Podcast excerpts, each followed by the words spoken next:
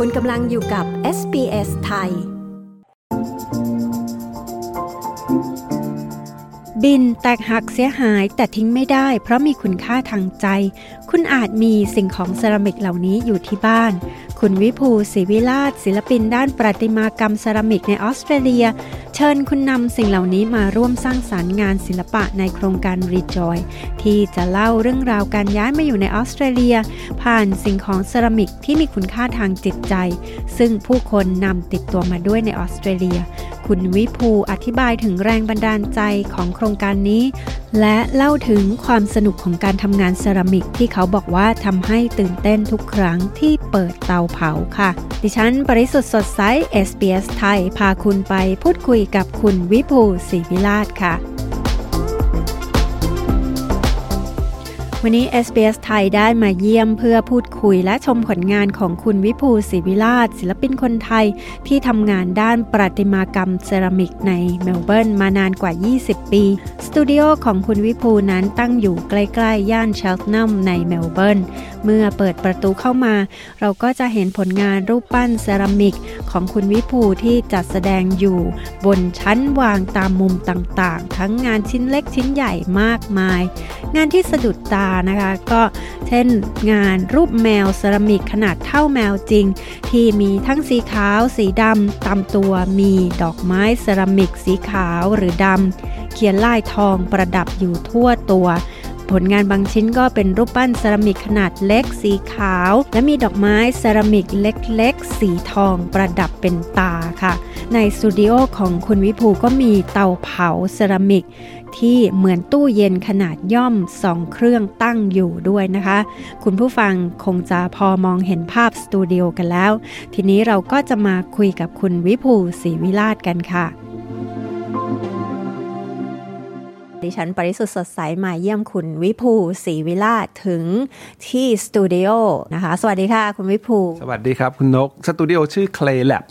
Clay Lab นะคะอืม Clay Lab Clay Lab ฮะคุณวิภูคะหลายคนเนี่ยบางทีอาจจะไม่ได้ติดตามทางด้านศิลปะนะคะคุณวิภูเนี่ยเป็นศิลปินทางด้านเซรามิก อย่างเต็มตัวในออสเตรเลียมานานเท่าไหร่แล้วคะแล้ว มีผลงานที่จัดแสดงในแกลเลอรี่ใหญ่ ๆ ในวิกตอเรียหรือว่าในเมลเบิร์นอะไรบ้างคร่าวๆค่ะ โห ก็เป็นมา 20 กว่าปีแล้วนะ นานอยู่ 20 กว่าปี full-time artist แต่ว่ามีสตูดิโอ Clay Lab เนี่ยประมาณ 7 7 กว่าปี 7 ปีกว่าๆ เมื่อก่อนนี้จะแชร์สตูดิโออยู่ที่ St Kilda 10 กว่าปีแต่ว่าถ้าถามว่ามีงานแสดงที่เมลเบิร์นไหมเพิ่งมีสดๆร้อนๆคือ Melbourne Now ที่ NGV หรือว่าที่ Shepparton Art Museum แล้วก็ที่ที่โชว์ประจำอยู่คือ Scott Livesey Art Gallery ฮะจะเป็นแกลเลอรี่ที่ represent งานอยู่ในในวิกตอเรียงานของคุณวิภูลเนี่ยนะคะ ถ้าบางคนเนี่ยไม่ได้ติดตามมาตลอดก็คิดว่าศิลปินเซรามิกอ่าปั้นถ้วยชามอะไรอย่างเงี้ยค่ะแต่ว่าจริง ๆ แล้วงานของคุณวิภูลนี่เป็นลักษณะประติมากรรมใช่ไหมคะอืมใช่ครับใช่ใช่เพราะว่าปั้นถ้วยชามมันปั้นยากอืม ปั้นปฏิมากรรมมันง่ายกว่า คือปั้นถ้วยชามเนี่ยถ้าจำให้ดีให้สวยแล้วก็ใช้ได้จริงเนี่ยไม่ใช่เรื่องง่ายนะทำเสร็จแล้วบางทีมันไม่สวยมันไม่น่าใช้ไงเพราะฉะนั้นคนที่ทำถ้วยชามสวยๆได้เนี่ยเก่งมากนะทำเองไม่เป็นก็เลยมามาหันมาเอาดีทางด้านประติมากรรม แล้วการทำประติมากรรมเซรามิก หรือว่าปั้นแล้วก็ใส่มีการไปใส่เตาเผาออกมาเป็นสีสันต่าง ๆ อะไรเงี้ยนะคะทำไมคุณวิภูถึงชอบงานด้านเนี้ยล่ะคะทำไมถึงชอบศิลปะแขนงเนี้ยค่ะอ๋อคือ อ่ามันตื่นเต้นนะคือว่าอย่างอย่างทำงานเซรามิกเนี่ยเราทำจนมันจนเสร็จสิ้นสมบูรณ์แล้วแล้วเราต้องเข้าเตาเผาทีนี้พอเข้าเตาเผาปุ๊บไอ้งานที่เราทำเสร็จแล้วเนี่ยมันเปลี่ยน คือจากลงสีไปตอนลงสีมันเป็นสีหนึ่งพอเผาเสร็จมันกลายเป็นอีกสีหนึ่งทีนี้เราก็จะไม่รู้หรอกว่าสีที่มันหลังจากเผาจะเป็นอะไร ความตื่นเต้นมันจะอยู่ตรงนี้ ตอนเวลาเปิดประตูเตาออกมา แล้วก็เห็นงานเสร็จอุ้ยโหออกมาสีสวยดีใจเหมือนคล้ายๆเรื่องการพนันนะ แต่การพนันเนี่ยแทนที่จะใช้เงินเนี่ยใช้เวลาแล้วก็แรงงานของเราในตัวงานบางทีงานหนึ่งชิ้นใช้เวลาเนี่ยสามสี่อาทิตย์กว่าจะทำเสร็จ เข้าเตาเผาเปิดมาโอ้สุดยอดนี่เราได้รางวัลที่หนึ่งบางทีเปิดเตามาอ้าว แต่ก็มีร้าวหรือสุดก็มีอ้าว เราไม่ได้รางวัลไอ้ตรงนี้มันคือความตื่นเต้นของเซรามิก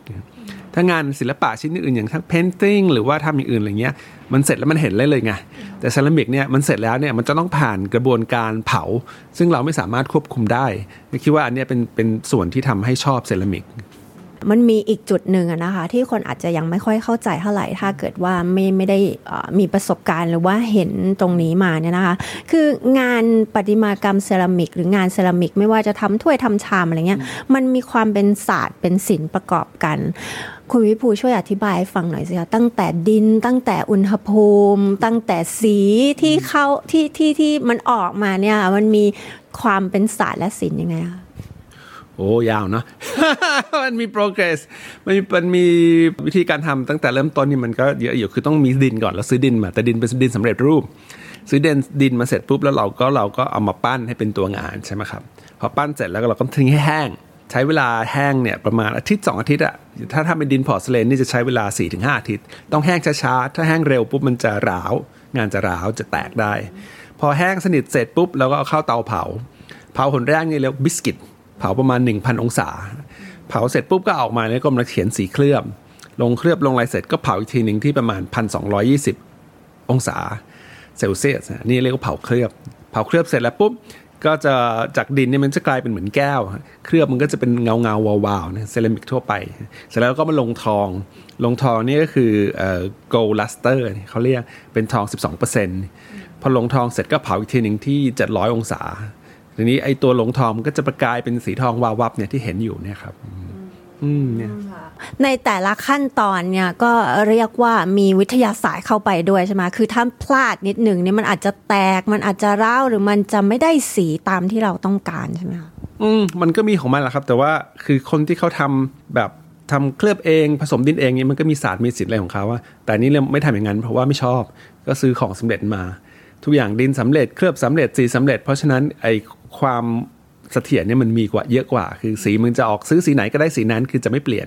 แต่เรามาเน้นความสำคัญเรื่องของการปั้นเรื่องของดีไซน์เรื่องของคอนเซปต์ในการทำงาน เรื่องของการตกแต่งงานมากกว่าที่จะมาเน้นเรื่องวิธีผสมดิน หรือวิธีผสมสีเคลือบอย่างเงี้ยครับคุ คุณวิภูเนี่ยก็มีลักษณะที่โดดเด่นของผลงานที่จากที่เคยเห็นเนี่ยมีเหมือนกับว่ามีลักษณะของเครื่องเคลือบลายคลามเข้าไปผสม มีลักษณะแบบไทยๆเข้าไปด้วยใช่ไหมคะคุณคุณวิภูเล่าให้ฟังหน่อยสิคะว่า ความโดดเด่นของผลงานตัวเองเนี่ยค่ะหรือว่าเทคนิคที่ใช้ลักษณะความเป็นไทยที่เราเอาไปผสมเนี่ยมีอะไรบ้างคะคือไอไลไอครามเนี่ยมันมาตอนปี 2005 เป็นปีที่เป็นปีแรกที่ไปแสดงเดี่ยวที่กรุงเทพทีนี้ตอนนั้นทำงานนี่จะเป็นงานสีสีสดสดอะไรเป็นเป็นเคลือบสีสีอะไรอย่างเงี้ยแต่คิดว่าเอ๊ะช่วงปี 2005 นี้ไม่คิดว่าคนไทยจะนิยมสีสดสดเพราะรู้สึกว่ามันแตกต่างจากเซรามิกทั่วไปมาก ก็เลยพยายามจะคิดอะไรที่มันลิงก์กับกับวัฒนธรรมไทย คนไทยเห็นบ่อยๆกก็นึกถึงเรื่องงานลายคราม คือเราก็ทุกคนเนี่ยมันมีลายครามหมดในเมืองไทยรู้จักหมด แต่เราก็เลยเอาเอาลายครามนี่มาใช้กับงานเรา แต่ทำยังไงให้มันไม่เหมือนลายครามของเก่า เราก็ทำโดยการที่ไม่เคลือบลายครามของเก่าเนี่ยเขาจะเคลือบใสทับเขียนลายมันจะมันมันใช่แต่ของเราเนี่ยจะไม่เคลือบมันจะเป็นด้านๆและเป็นเป็นเหมือนผิวเขาเรียกอะไรผิวเหมือนผิวผ้าไหมลื่นๆแต่ว่าจะไม่วาวจะไม่มันจะไม่มีเคลือบทับ แล้วมันก็จะเห็นลายที่ชัดเจน อันนี้ก็เป็นส่วนหนึ่งซึ่งทำให้เกิดความแตกต่างระหว่างของเก่ากับของใหม่ แล้วรูปทรงรูปฟอร์มที่เราใช้ก็ไม่ได้เหมือนเป็นถ้วยชามอย่างที่บอกแล้ว เป็นประติมากรรมเป็นรูปผู้หญิง เป็นรูปคนเป็นรูปหัวคนอะไรเงี้ยเป็นลักษณะอย่างนั้นนั่นนั่นคือจุดเริ่มต้น การที่สองที่ใช้ลายครามเนี่ยเพราะว่าเมื่อก่อนตอนก่อนทำลายครามเนี่ยทำเคลือบเยอะ แล้วเวลาพอเคลือบเสร็จเนี่ยมันจะต้องมีการเรียกทำความสะอาดเนี่ยมันก็จะมีเคลือบที่เราใช้ไม่หมดหรือเคลือบที่กระเด็นอะไรเงี้ยมันก็จะ ลงไปในท่อน้ำแล้วมันก็ไปในสู่ระบบสายน้ำเรารู้สึกว่ามันไม่ค่อยดีกับสภาพแวดล้อม ในการที่ใช้แต่ลายครามอย่างเดียวเนี่ยมันก็ลดพวก toxic ต่างๆ ได้เยอะ เราใช้แค่สีเดียว มันก็ทำให้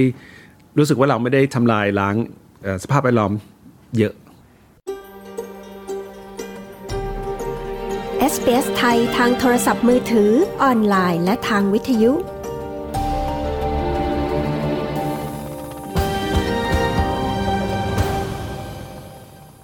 SBS ไทยก็กำลังพูดคุยกับคุณวิภูศรีวิลาศศิลปินด้านประติมากรรมเซรามิกในเมลเบิร์นนะคะ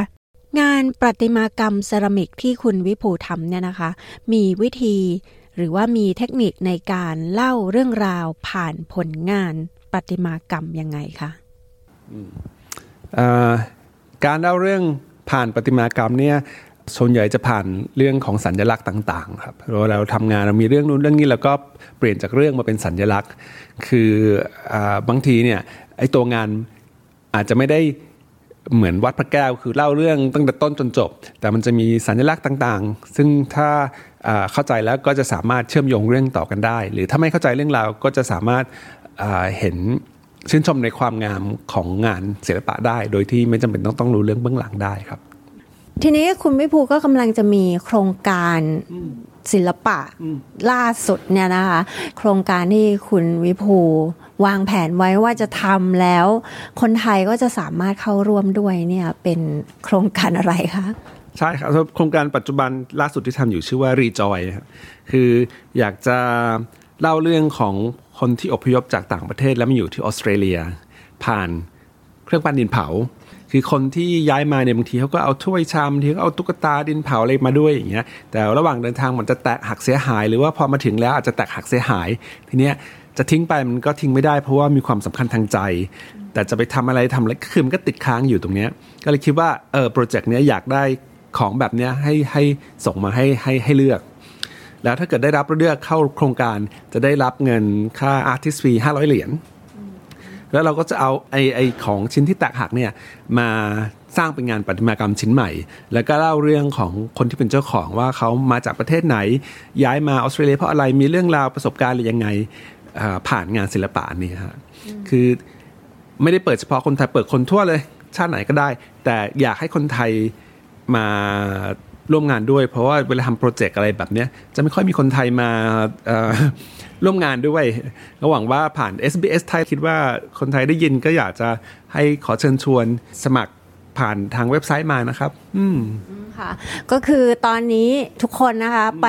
รื้อตู้รื้อของที่บ้านมาเลยนะคะ ว่ามีอะไรที่มีคุณค่าทางจิตใจเป็นอ่าเป็นถ้วยให้ตุ๊กตงตุ๊กตาที่แตกหรืออะไรอย่างเงี้ยนะคะ ติดต่อพี่วิภูใช่ใช่บินบินได้แตกได้อะไรเงี้ยคือไม่ต้องไม่ต้องสำคัญว่า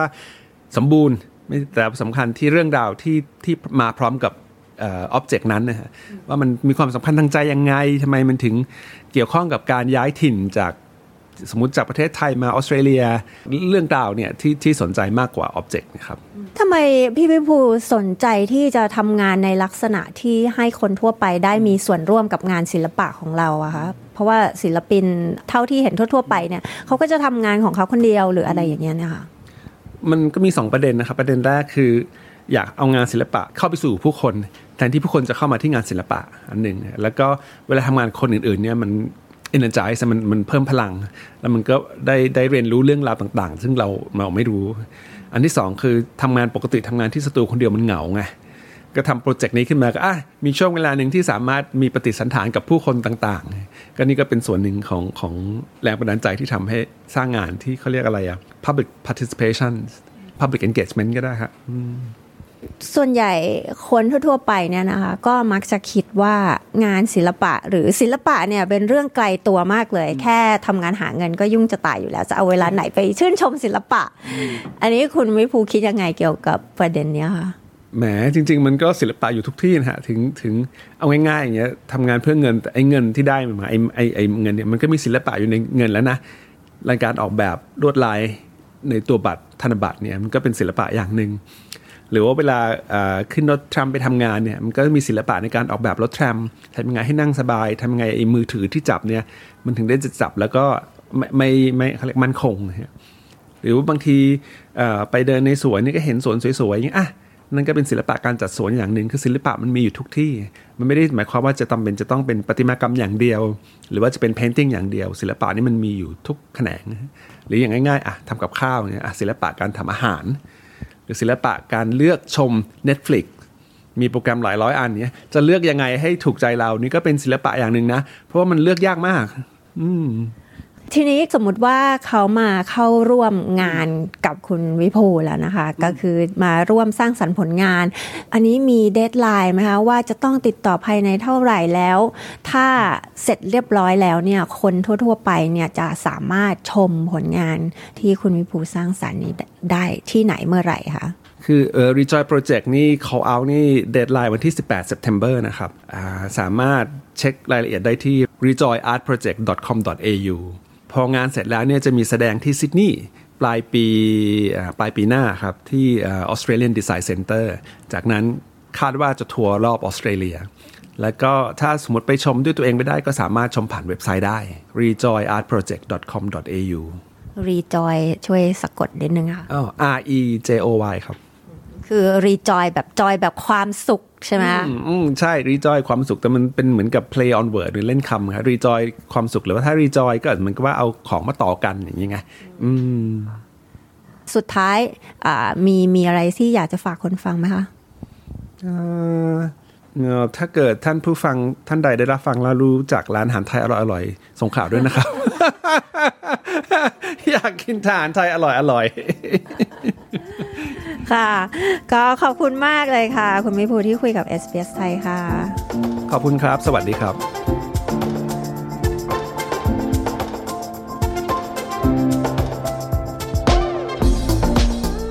ค่ะ ที่ผ่านไปนั้นก็เป็นการพูดคุยกับคุณวิภูศรีวิลาศศิลปินเซรามิก ชาวไทยในเมลเบิร์นค่ะ โครงการ Rejoy ของคุณวิภูนะคะ ก็เป็นโครงการที่ได้รับการสนับสนุนจากรัฐบาลออสเตรเลีย ผ่านการให้เงินทุนด้านศิลปะจากออสเตรเลีย Council ค่ะ คุณผู้ฟังที่สนใจจะเข้าร่วมโครงการรีจอยนะคะ สามารถติดต่อผ่านเว็บไซต์ของโครงการได้ที่ rejoyartproject.com.au rejoy สะกด R R E J O Y นะคะ ย้ำอีกครั้งค่ะ rejoyartproject.com.au หมดเขตรับสมัครผู้สนใจภายใน 18 กันยายนนี้นะคะ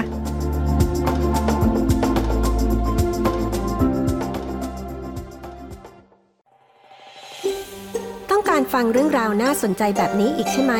ฟังได้ทาง Apple Podcast Google Podcast Spotify หรือที่อื่น ๆ ที่คุณฟัง podcast ของคุณ